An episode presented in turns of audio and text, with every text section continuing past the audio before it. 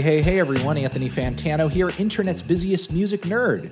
Hope you're doing well, and it's time for another episode of the Needle Drop podcast, where we go over some of the best reviews and segments from the Needle Drop and the Fantano channel over the past week or so. We have a ton of reviews for you in this episode. One of the new Tyler the Creator album Igor, fantastic album that sees Tyler embracing more elements of soul and R&B. It's a concept album too. Do not miss that review.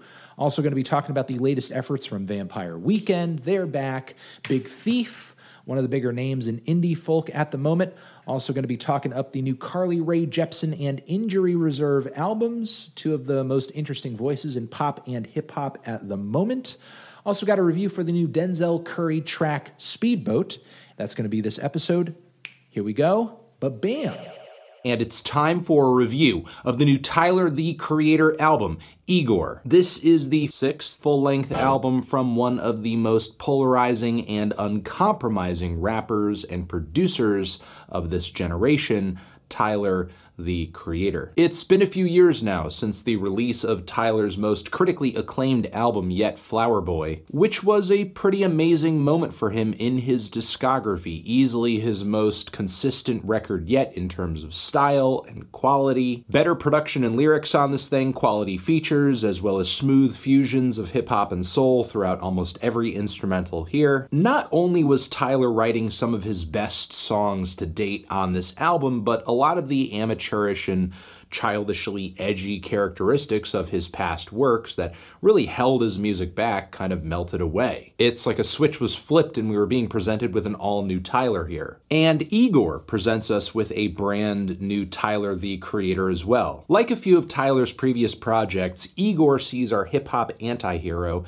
embracing a new character and a new narrative. Igor is more than just another persona, though. It's also a vehicle for Tyler to express his heartbreak and explore more singing and tuneful songwriting. Flower Boy definitely saw Tyler gravitating more toward these sounds, and maybe with his next record, some of his longtime fans were hoping that he would come through with an album that was more of a true blue hip hop experience. But Igor is not that. The instrumentals on this record embrace even more soul, even more R&B. And not to say that there aren't points on this album where Tyler raps, there are. He even makes sure to work a few bangers into the mix like New Magic Wand as well as What's Good. But these cuts are more the exception than the rule. Again, most of the tracks on this album fit into more of a soul categorization, with some of the instrumentation on them throwing it back to the 60s 60s and 70s, such as A Boy is a Gun and Are We Still Friends, as well as Earthquake to a degree. And it's a weird vibe. Tyler's embrace of these sounds feels like a combination of several different things. The tone of the instrumentation, the kind of messy production, and the singing on here leaves me feeling like I'm hearing Tyler be a little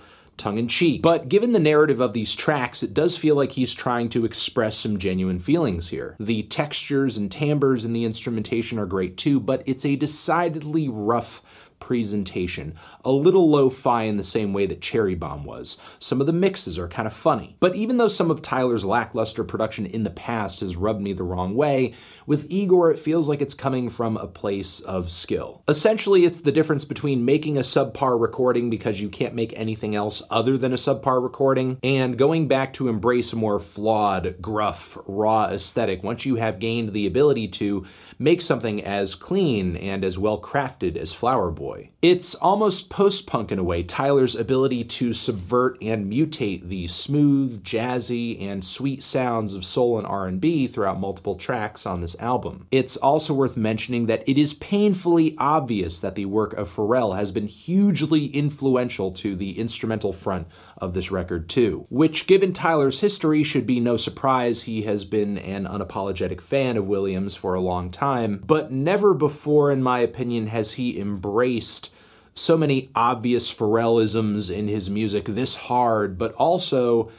kind of made them his own. The world that Tyler presents on Igor, and I do think it is a world, is vivid, it's seamless, it is immersive. While I'm mentioning influences in this review, I should also name drop rapper producer legend Madlib too, not only because of the artfully rough production and vintage samples placed throughout this album, but also the pitched vocals and character development that Tyler engages in on Igor also reminds me of some of Madlib's Quasimoto efforts. As far as the runtime goes, Igor also has an impeccable flow. There is really no excuse to leave until the last track is over, even if the narrative of the album doesn't follow the most obvious progression. On Igor's earliest moments, we already see the relationship that the album is based on in a moment of crisis, with Tyler begging his romantic interest here not to leave. And as the album progresses, we get different flavors of romantic toxicity, illustrating exactly why this relationship is crumbling in the first place. Things essentially reach a dead end with the revelation of I Don't Love You Anymore. We also have a moment of finality after that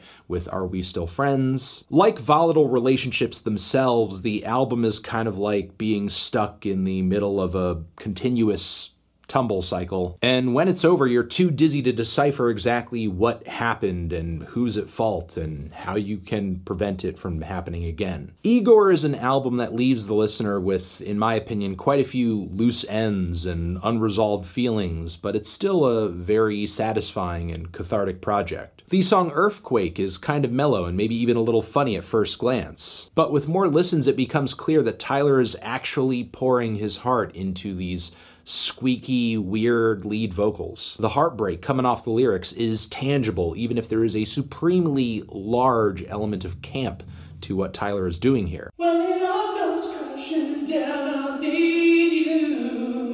There's also a Playboi Carti feature on this track that is placed perfectly. His weird baby voiced verse uh, fits the aesthetic of the song quite well, and he is one of many very fantastic and impressive guests on this record, many of which are a little obscured and kind of buried in the mixes of particular tracks. I mean, they certainly add to the character and the flavor of this album, but there aren't a whole lot of features on this record that that stun or steal the spotlight away from the character and the persona and the story and the focus of the album, which ultimately I think is a good thing. If anything, the features, especially on a record like this, should be playing a more supportive role. The song, I think, right after this makes for a pretty interesting transition. I think the lo fi production on this track obscures it, but this song is so friggin' Kanye West. I have never heard Tyler write a song that is so obviously Kanye. This track, the instrumental here, some of the flows. It's the dance beat, it's the glistening synths. This sounds just like something Kanye would have rocked during the graduation era, frankly. It is a very solid tune, though, and given the aesthetic of the album, the narrative of the record, and the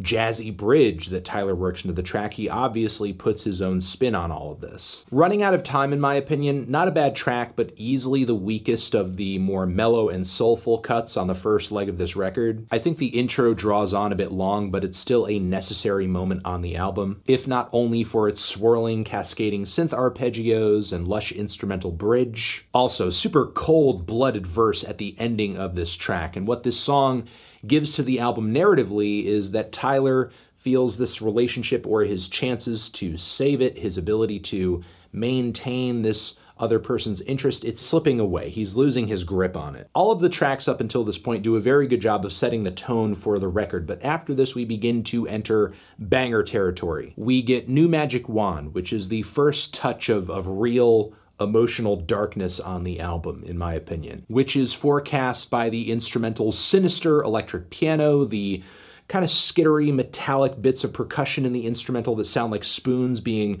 hit onto dinner plates, the distant horror movie synths, the growling, distorted bass, of which there's quite a bit of on this entire album. Tyler's lyrics on this track seem to be coming from more of a place of extreme jealousy, violent psychosis, desperation. There is a love triangle angle presented in this track where Tyler essentially feels like he's competing with his significant other's ex girlfriend for attention, for love. He says he needs to get her out of the picture. And he genuinely seems like he's going mad on this track. It's like this Norman Bates style of ah, ah, total and absolute madness. And I also think this track illustrates exactly why the title of this record is what it is. We see this love, we see this relationship turning Tyler into Igor, uh, which is a name that typically is, is associated with monsters, with freaks, with hideous beasts. A Boy is a Gun is another stroke of genius in the tracklist here that is also obviously Kanye inspired. From the glamorous groove to the pitched vocal samples, as well as some of the refrains on here.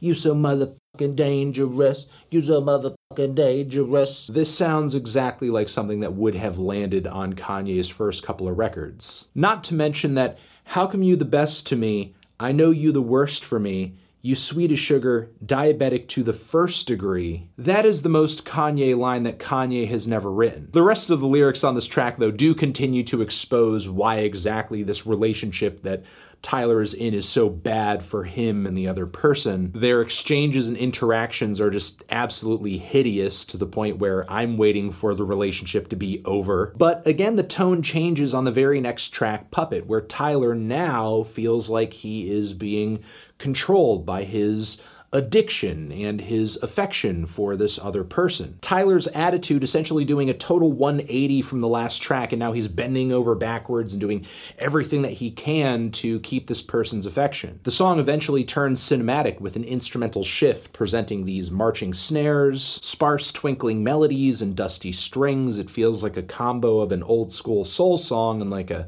harrowing Bright Eyes ballad. Kanye West himself also makes an appearance in the second half of this track. It's a little buried, but it adds quite a bit to the song and occurs just before the instrumental turns the track into a slow downward elevator ride into hell. The track What's Good is easily the hardest and most aggressive cut on the entire record. I would say he's still in character here, though he does blatantly reference a car accident that he was in last year in the lyrics. We also hear this song right after a vocal snippet ending the song Puppet off, where somebody is saying, But at some point, you come to your senses, which is one of several moments on this album where you catch these casual spoken word snippets that sound like they're lifted from a conversation or an interview. Tyler even places one all by itself on the fourth track of the album. And you might tune these moments out or not think all that much of them on first listen, but please do pay attention because for the most part, these little passages do tend to forecast whatever mood the next song is is moving into. Anyway, what's good? Fierce delivery,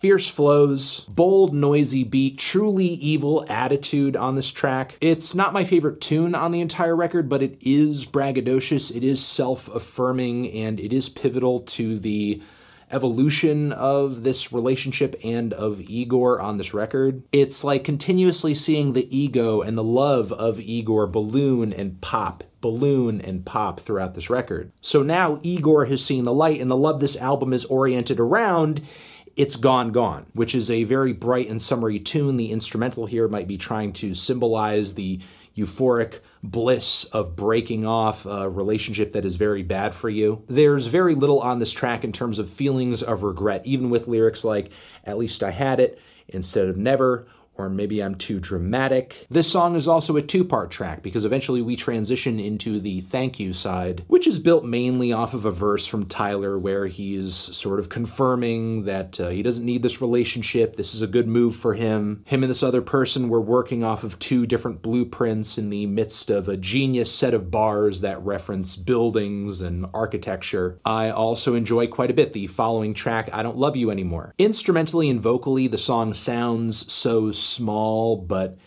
emotionally, this track is Tyler throwing a temper tantrum. He is stomping around and saying, I don't love you anymore. And it's hard to tell at points if he actually feels this way or if he's just saying this to convince himself that that's what he wants to feel. Going deeper into the lyrics here, he does reveal emotions of, of wanting to move on, but not necessarily knowing how. The instrumental on this track is dark, it's moody, it's painful, it's depressed. Not quite as happy about the breakup of this relationship as Gone Gone. And finally, Are We Still Friends is maybe one of my favorite closers of 2019. It brings back the hokey soul singer vibe of the first leg of the album, but I would say it goes even harder in that respect with Tyler's voice just spotlit on a stage in front of backing bass and guitar. Very gentle. You have some backup singers in there as well, kind of buried drums. The track builds up to this vocal freak out that is actually pretty amazing. It's a powerfully dramatic finish, but I can understand that you may not feel that way if you think the production is a little messy or muddy, or if you haven't listened to the entire album up until this point, because the song makes way more sense when you're viewing it through the weird lens that Igor offers. Maybe the goofy background vocals or the uh, fake ass synth strings that are mixed very, very high.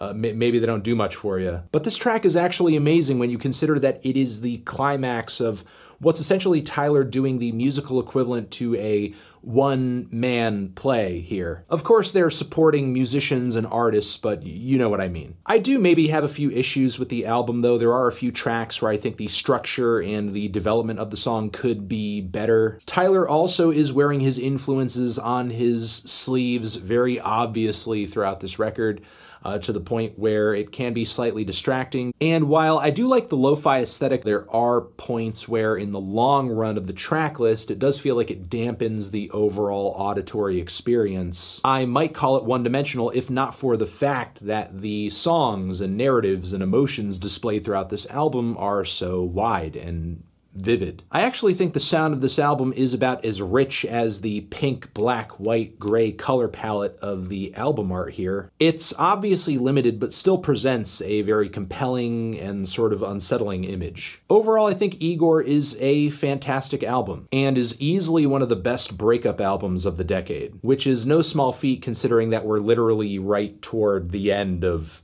this decade. I'm feeling a decent to a strong nine on this thing. Transition into the next review. Uh,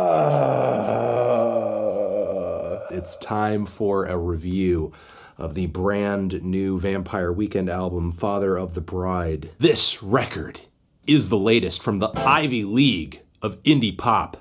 Vampire Weekend. Sans original member Rostam, who separated from the group a few years ago, the gang is back. Although, according to the production credits, Rostam does have input engineering and production wise on a couple of tracks here. Father of the Bride is Vampire Weekend's fourth full length album. Believe it or not, it's been six years since the release of their last and critically acclaimed LP, Modern Vampires of the City, a record that featured some of the group's biggest singles and most lavish production yet. And despite the waiting period that Vampire Weekend have put fans through on this one, their popularity doesn't seem to have dropped off that far, with this very album climbing up to number one on the Billboard album charts this week. And I suppose it's not hard to see why. Vampire Weekend, as polarizing as they've been, they've always had a style all their own, something that no other group in their absence has been able to provide. Ezra's whimsical, tender, and occasionally fun songwriting, the band's impressive musicianship, which is typically executed with style, as well as their sharp fusions of pop and baroque instrumentation and world music. As much as I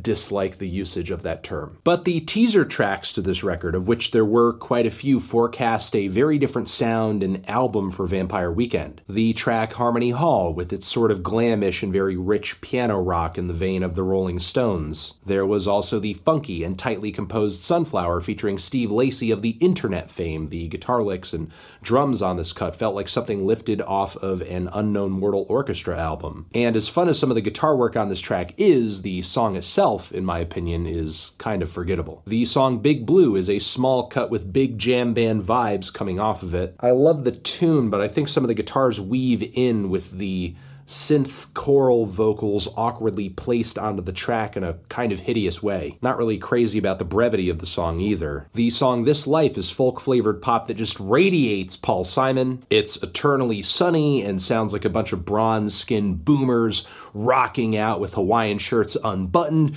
cargo shorts on, Jimmy Buffett tats. This song qualifies as one of maybe a few tracks on this record I might call post dad rock. So, already from the teaser tracks on this record, Vampire Weekend were showing a pretty wide mix of sounds and styles. I should also mention that Father of the Bride is the band's longest album to date at 18 tracks and almost an hour of runtime. And while I did like a lot of songs off of this record, I'm really not crazy with how this album panned out. It is a bit of a long winded mess, and the more it goes on, the more diminished the returns seem to be. I get it's been a while, and Ezra most likely has been sitting on a great deal of these tracks for a long time, but I would have much preferred hearing this album pared down to its best 30 to 40 minutes of material. It's certainly better than sitting through the auto tuned aneurysm that is Spring Snow, or realizing how limited the songwriting on this record is. Sure, peppered throughout the lyrics on this album, there's different themes themes surrounding love, broken love, young love,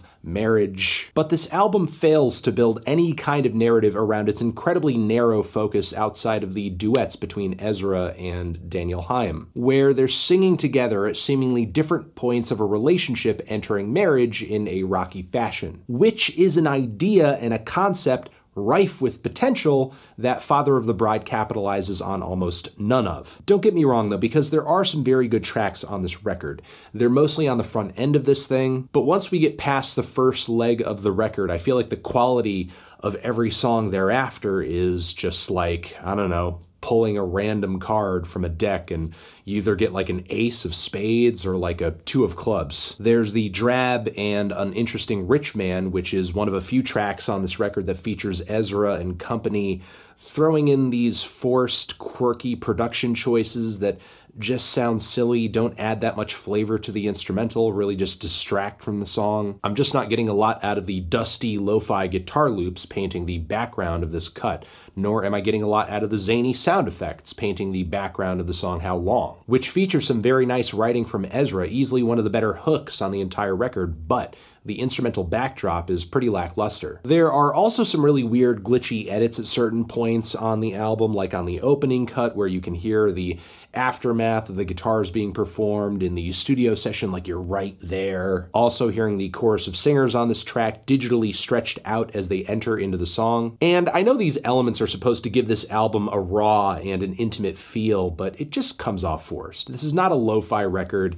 We're on Sony, it's Vampire Weekend. Come on. Steve Lacy on this track delivering some deadpan background vocals, some of the robotic vocal effects on Ezra's voice, the blurting horns, the Latin drum section that comes off like a drunk dad samba. Again, another moment on the album where it feels like the instrumentation would rather distract from the song than serve it. The song My Mistake is a horrid attempt at trying to pull off some intimate, sad, downtrodden piano jazz, which Ezra's voice just was not built for. Meanwhile, the song Sympathy is an acoustic rock rager. The low down bass line, the fierce strumming, the hand claps on this cut feels like something out of an old Nick Cave and the Bad Seeds record, but with what sounds like a synthesizer sampling a chorus of singers working in a very clunky, awkward melody. However, I do love the ending of the track. The drums that bust in, they're heavy as hell. The double bass is wow. I'm sorry if I'm complaining for a lot of this review, but I really do feel like Vampire Weekend unfortunately embraced quantity over quality on this one. The band is obviously playing it more off the cuff, which isn't a bad thing if wherever your artistic whims take you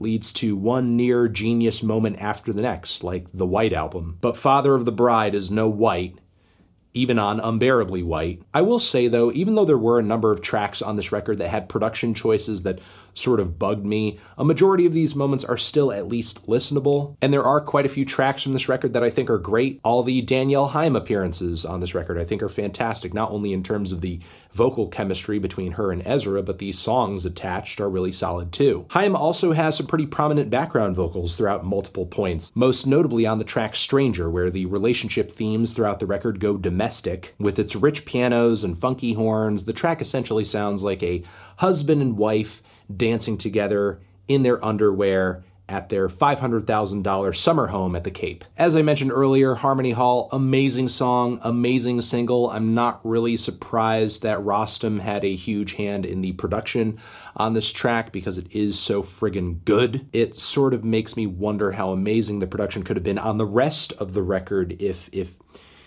he was on the rest of the record. Still, though, Ezra was no slouch when it came to the songwriting on this track, too. I don't want to live like this, but I don't want to die is easily one of the best refrains of 2019. The song Bambina is amazingly cute and undeniably catchy, with its killer percussion and the boogie coming off the fuzzy guitar leads on this one. It's one of the few songs on this record where its instrumental quirk actually works in its favor. The song This Life I mentioned earlier, amazing. Also, the closing cut, Jerusalem, New York, Berlin, is a passable, sad closer for the album. Yeah, it's, it's a decent album, but there's just too much flab too much flab in the track list. And I'm not sure if there's much more to say than that. They're they're just not all bangers, sadly. They're not all bangers. And I think I'm going to leave it at that. I'm feeling a decent 6 on this one. Transition into the next review. UFOF. This is the latest full length LP from indie folk Brooklynites, Big Thief, a group who's been wowing underground music fans with their mystical sound for a couple of years now, even though it's failed to resonate with me up until this point. Though there were a few teaser tracks to this new album of theirs that did impress me, so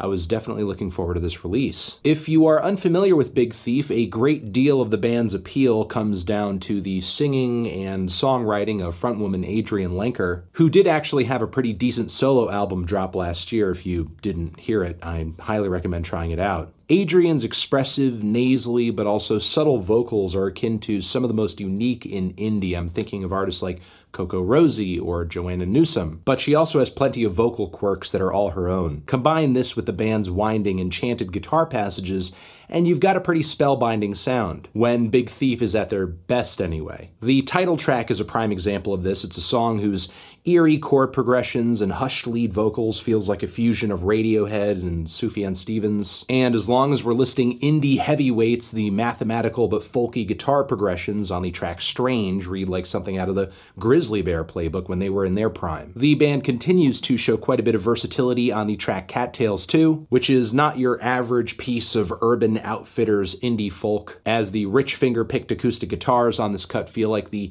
genuine musical backdrop to a great traditional piece of folk music. Of course, Lenker's singing brings an absolutely different vibe than the somewhat backwater feel of the guitars on this track, but it fuses well. And gotta say, I love the lyrics on this track as well. The themes of empathy as well as travel are a pretty evocative and beautiful. The band suddenly transitions into a shoegazy sound on the second to last track on this album as well, Jenny. The track has a slow build, some subtle singing, and a very fuzzy distortion. Almost seems inspired by Blonde Redhead, but a tad eerier. The song at the core of this track is great. The hook is catchy despite it being so subtle. I also love the sensual pacing of the cut too. It's both sexy and chilling. And surprisingly enough, the song Century has a mellow left field rock and roll quality to it in the vein of the Velvet Underground, or maybe like some early Lou Reed Walk on the Wild Side type stuff. It's very sweet, it's very serene, a little groovy, and a little subversive. But a good deal of the time on UFOF, there isn't really that strong of a song at the core of what Big Thief is doing. From stands out as an example of this. The pacing of this track is absolutely tedious. The vocal performance from Lenker is aggravating and mumbly and standoffish the guitar passage and drumming on the song are kind of intricate, but the piece doesn't really develop compositionally all that much across the four minutes of the track. It, it really is monotonous. Keep in mind, this track is one of a couple on this album that were originally featured on Lenker's solo effort last year, and I much prefer those versions to what we're getting here on this Big Thief album. The track Betsy also leads me to believe the band thinks Lenker's weird vocal quirks are a bigger selling point than they are. If you can argue that trying to sing out of the low end of your vocal range is actually a quirk. Open Desert and a few other tracks as well just hit me as being very, very repetitive to a certain point. And not to say that repetition or linear songwriting is inherently bad, it's not. But really, it's all about balance. And if Big Thief is to move forward with tracks like these, I would hope in the future that their composition and their performance would be a bit more dynamic. There's also the matter of several tracks on this thing fizzling out at one point or just ending very abruptly. There are very few in the way of truly solid endings and finishes on a great deal of cuts from this record. And despite liking a majority of tracks from Adrianne's solo effort last year, the mainly acoustic Orange really left me out to dry in its humdrum vocal melody and its basic uninspired chord progression. Really, the only thing I got out of this track were the harrowing lyrics. The lyricism on this track is one of this record's truly chilling moments. And I, I, guess I will say as I wrap up this review, uh, generally the lyrics on this record are pretty good. Overall, I'm feeling very, very indifferent toward this LP. I just felt it to be very all over the place in terms of style and quality. It's sometimes monotonous, it's sometimes derivative, sometimes it trails off, and, and sometimes it shows you uh, some moments of pure genius. It's arguably Big Thief's best record yet in terms of uh, some of the high points on here and the recording, and the band being able to show off all the different things they can do. But I think what they've offered here is still quite a ways away from being stunning and cohesive as an album. I'm feeling a strong 5 to a light 6 on this thing. Transition into, into the next review.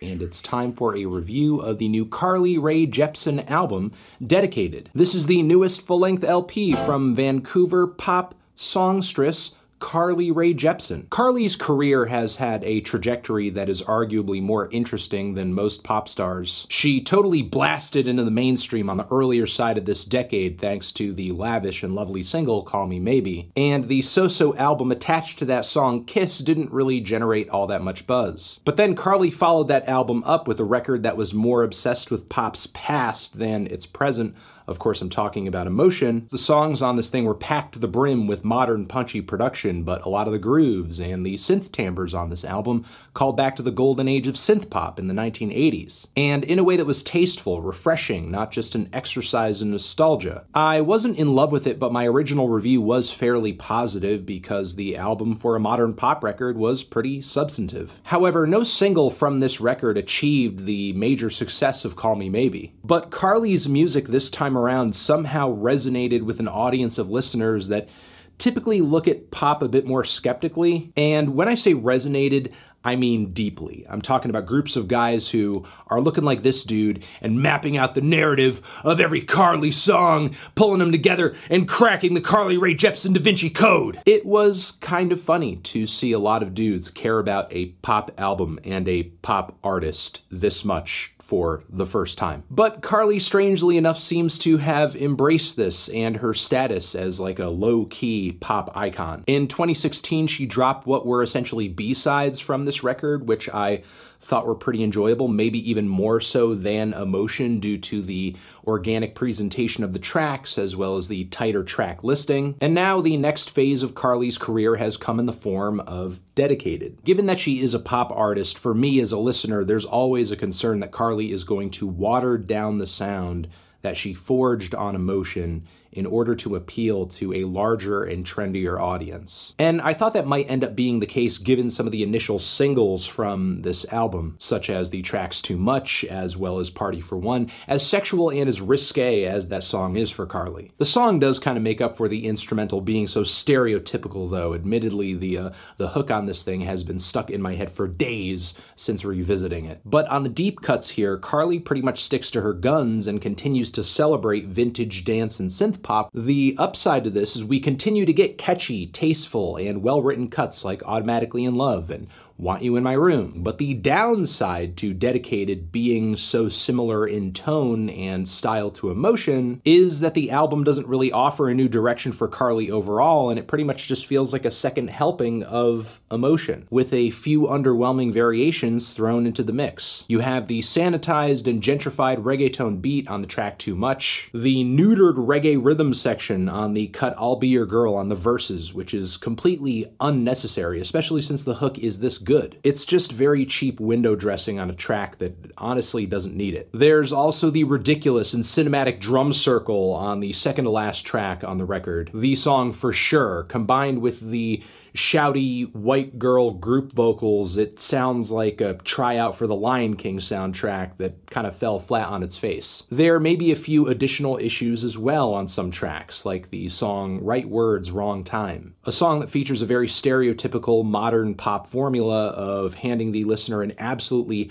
boring, do nothing verse just so that they can be blown away by the explosive chorus that comes right after. It's got a lovely bridge and there are some instrumental elements to it that I like a lot, but it's still a semi dud. The most satisfying portion of the entire record is easily the first leg, super solid. It features some of the best instrumentals on the entire record, and also in this portion of the album, Carly can be heard breaking the Carly Rae Jepsen. Uh, I don't know exactly what to call it. The Carly Rae Jepsen curse, the Carly Rae streak of always singing about trying to chase after or attain or just being in a state of, of longing for love and not actually getting it. This has been a major theme for many of Carly's songs up until this point. You can even hear her embracing this boldly on the big lead single to this album, Party for One. But on the song Everything He Needs, Carly can be heard going into explicit detail over the sexual tension going on in a relationship happening in real time. In pure Jepsen fashion, the song is more about the desire for sexual contact than it is about the act itself. But the romance that Carly's words are centered around on this track is much more tangible than it's been on her past work. The hook on this cut is kind of cute. It's a weird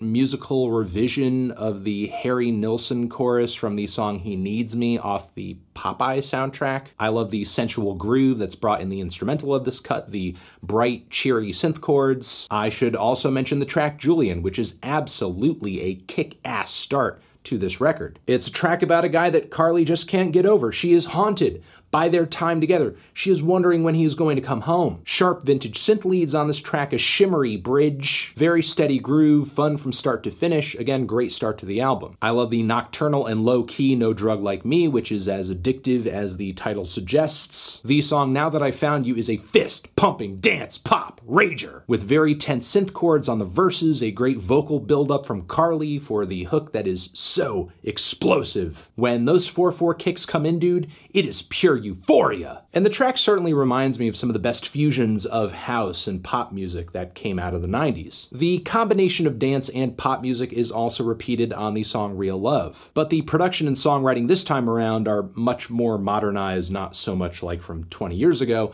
and the results are just as great. I also love the flirty lyrical fantasies on the track Want You in My Room. The transition the album makes here is a little jarring because the production is a lot more spacey and hollow than it is on every other track here. This song, of all the songs on the record, is trying its hardest at throwing it back to the 80s. The distant lead vocals, the glistening guitars, and like some of the robot background vocals as well. This, this thing is definitely an old school cut. There's also the Ignorance is Bliss anthem, Happy Not Knowing, and overall dedicated while I'm also not really in love with this one either. It's a pretty solid pop record. It's not reinventing the wheel, and also compositionally as well as lyrically, Carly isn't necessarily the most unique pop star on the planet. But for the most part, she has impeccably good taste when it comes to songwriting, when it comes to instrumentals. She has good pop sensibilities, which continue to go vastly underappreciated in the mainstream. And despite the squad of producers and co songwriters on this project, it all turns out pretty consistent outside of the handful of cuts that to me just felt really awkward, didn't really play to Carly's strengths, or just detoured into stylistic and instrumental directions that just felt silly. This thing is a genuine, mostly focused, pretty well crafted pop record. An album that all fans of emotion should listen to. Do not miss out on this one. And if you're new to Carly Rae Jepsen, it's not really a bad start either.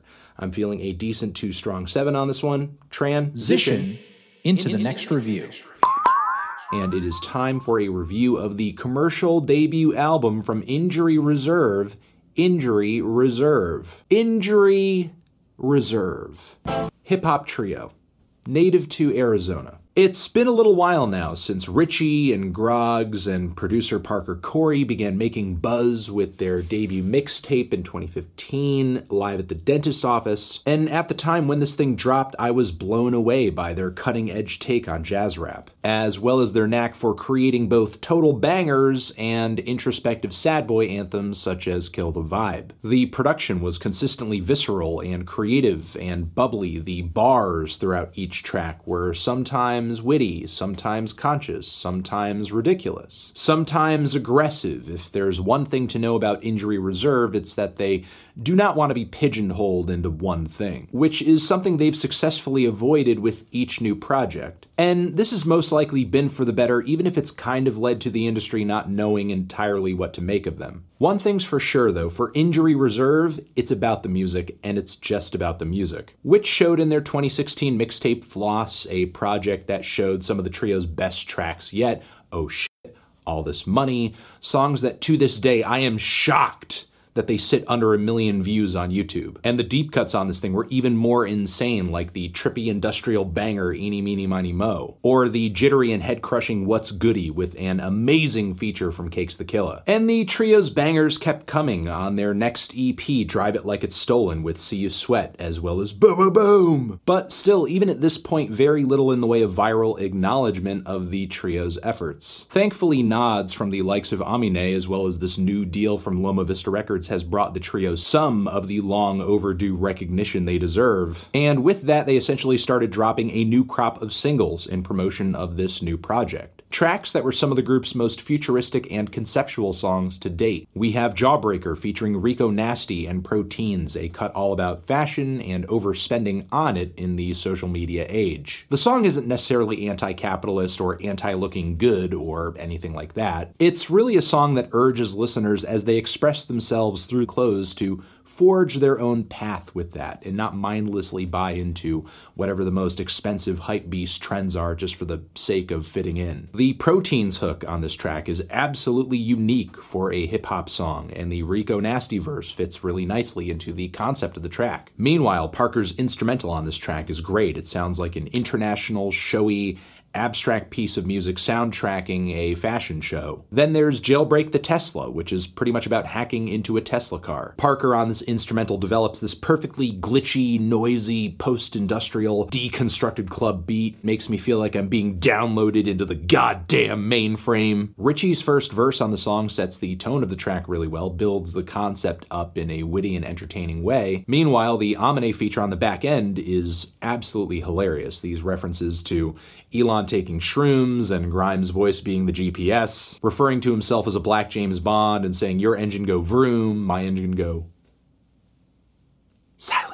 Aesthetically, the song resembles more like a Sophie track or a PC music single, not your average hip hop song, which I think just goes to show how unique Injury Reserve are. Koruna and Lime wasn't a bad taster for the album either. It's got an instrumental that sounds like an odd future throwback, but there's way better lyricism and lyrical chemistry between Ritchie and Groggs. Based off the singles alone, I was anticipating this was going to be Injury Reserve's most defining musical moment, their most groundbreaking record yet. But the deep cuts on here tell a slightly different story. For one, this is the shortest full length project the trio has put out so far at 38 minutes, a chunk of which is padded out with these interlude cuts that don't really add that much to the flow. Whether you're talking about the QWERTY interlude or the song Hello, which is a decent idea that I wish was fleshed out into a longer track where the message of this very short cut could be brought home a little bit better. Then there's the two minute rap song tutorial, which introduces listeners to this monotone, dystopian female robot voice introducing separately different parts of a hip hop song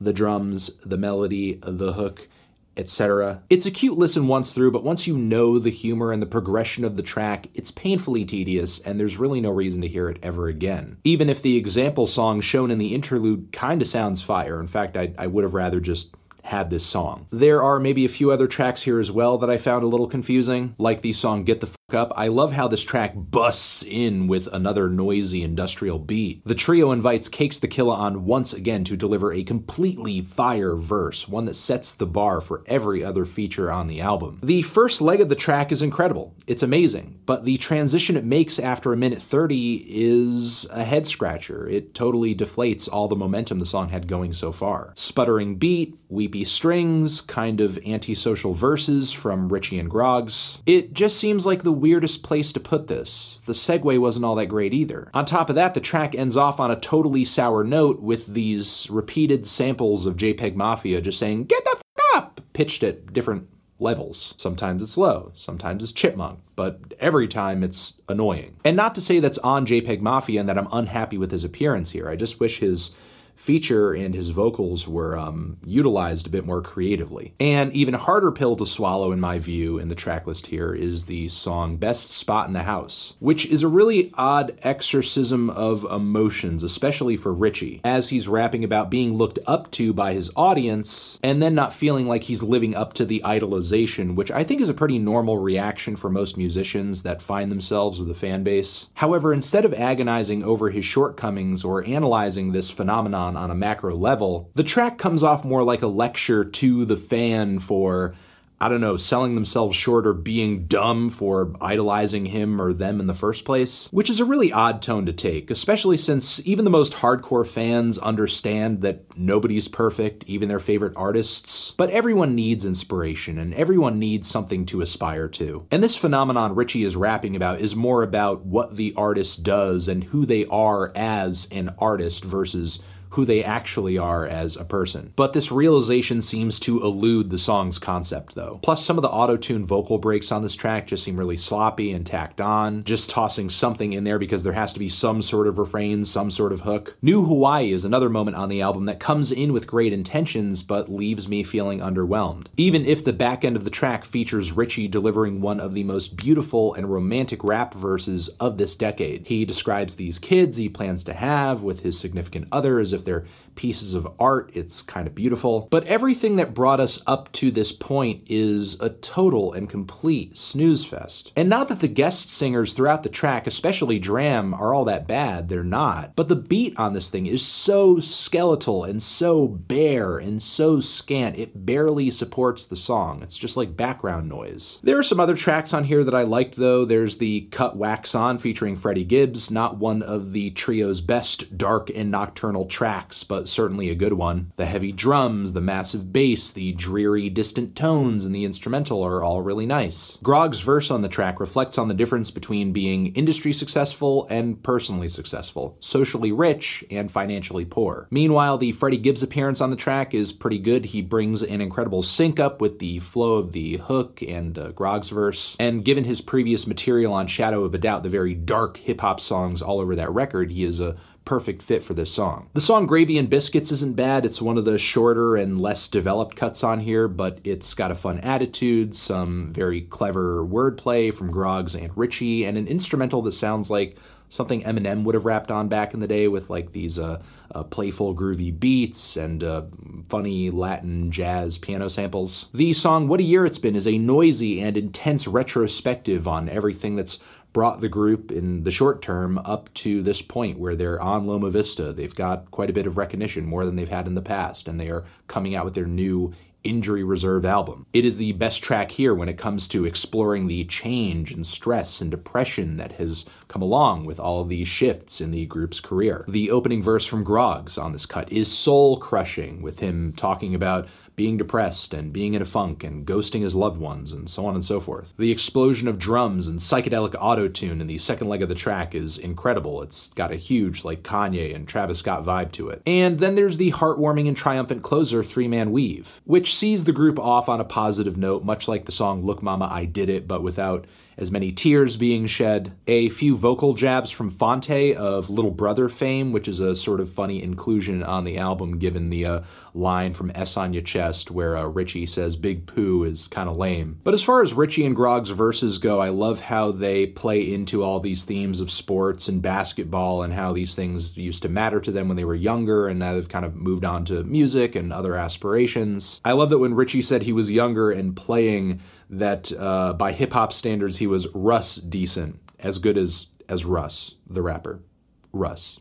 Russell. Overall, it's a decent album, not as consistent as Dentist Office or Floss, in my opinion, sadly. Not as full of as many futuristic and hard hitting cuts as I thought it might be due to uh, some of the singles. But still, what Injury Reserve has accomplished on Injury Reserve is a cut above most of what you're going to find out there in the current rap field today. I'm feeling a light to decent 7 on this thing. Hey, buddy, did you hear the news? It's track reviews. The God, Florida rapper, Denzel Curry, he has a new project on the way. He is not spending 2019 silent. Even though last year the dude totally killed it with his Taboo album, he is coming back very soon with another one, 12 tracks, 29 minutes. Sounds like it is going to be pretty to the point and hard hitting. I'm going to give a try to the track Speedboat from the forthcoming project. If you guys remember on this channel, I have already done a track review of the track Ricky with my buddy Luis. Shout out to him. And uh, Ricky is a pretty great track. Great instrumental, fantastic hook. I love the feelings of uh, familial love and appreciation of uh, one's friends, longtime friends, day ones that have stuck with you through all the changes and everything like that. Let's see if uh, Speedboat echoes the same emotions, different emotions. Let's let's go. Let's see what this song has to offer. It's a three minutes forty two seconds. The title is Speedboat. It's got to be badass. I, I guess we'll see. Denzel Curry, Speedboat, ZUU, new project on the way. Uh, ba bam.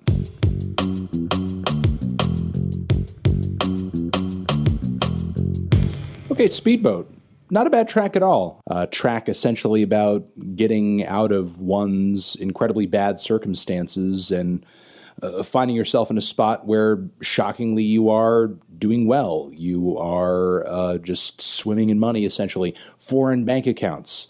Uh, your friend didn't make it past 21, so you have to make it past 24, so on and so forth. Uh, essentially, this juxtaposition of where you are and the a horrible path that you could have been on if you didn't luck out here essentially and uh, and and end up where you are. The instrumental, in my view, is pretty run of the mill for a trap beat, though it, it is well put together. You know those rattling hi hats, the heavy sub bass, the uh, uh, very dramatic piano arpeggios, and all that. If there's anything stunning about the beat, it's really the the few vocal breaks on the track where it's it's like all of a sudden we're getting like these gospel vocals uh, that sort of uh, it's it's almost like you know you're praying for another day, you're praying that things get better. Da da da da da. There's certainly like an element of of faith and and hope and fear. Uh, laced throughout this track that is pretty intense. Denzel's flow, if you've been listening to everything the dude has been doing up until this point, um, isn't really anything you haven't heard before, though, again, I do like his lyrics. I do like his verses on this track quite a bit. Now that I'm hearing this, and now that I'm hearing Ricky, and I'm looking at the track list, and I'm seeing the brevity of it, and I'm seeing, you know, kind of the mix of features here, and I'm seeing uh, what could possibly be like the quality of the tracks on this thing, I'm getting a, a kind of a sense that this project could like be another 13 EP, which was a good EP. It was a good project, but it was nowhere near as ambitious and as hard hitting as Imperial or as uh, obviously Taboo. And, uh, you know, this leads me to believe that ZUU could most certainly be like a great hard hitting record with a lot of good bangers on it, but maybe it's, it's more like a transitional moment or just something very basic and in your face and uh, very direct to keep fans held over for when Denzel eventually puts out another record where it's like a you know epic three part uh, masterpiece or something like that. So um, yeah, I mean, liked the track, thought it was pretty cool. Um, not one of the best I think Denzel has ever put out, but the dude rarely puts out trash. Even when he's in a mode where he's obviously not trying to write from a place of incredible ambition, uh, the lyrics are still there, the flows are still there. It's you know a decent instrumental choice. Uh, there are at least like some great melodic lines in Denzel's flow, and uh, and again, those vocal breaks on here they're incredible. So um, yeah, I, th- I, think I'm going to leave it at that. This is a really good track. Uh, maybe drew on a little too long at three minutes and 42 seconds for what it is, but uh, but still very likable, very enjoyable. Uh, another reason to be excited for this forthcoming Denzel project very soon, coming uh, toward the end of this month. Zoo zoo zoo zoo zoo speedboat forever. Thank you very much, everyone, for listening to this latest edition of the Needle Drop podcast. You're the best, you're the best, you're the best, you're the best. Make sure to hit up our social media, The Needle Drop, as well as A Fantano on Instagram and Twitter, youtube.com slash the needle drop, youtube.com slash Fantano. Don't miss a single piece of content or video that we drop every week. And we will hear you guys, we will see you guys, we will read you guys in the next episode. Also, shout out to Jonah for assembling this one as well as he does every edition of the Needle Drop podcast. Make sure to subscribe and rate and maybe even write a review of this podcast on whatever platform you're listening to it on as well. That helps out the show quite a bit. And uh, yeah, yeah, yeah, yeah. Anthony Fantano, the Needle Drop podcast, forever.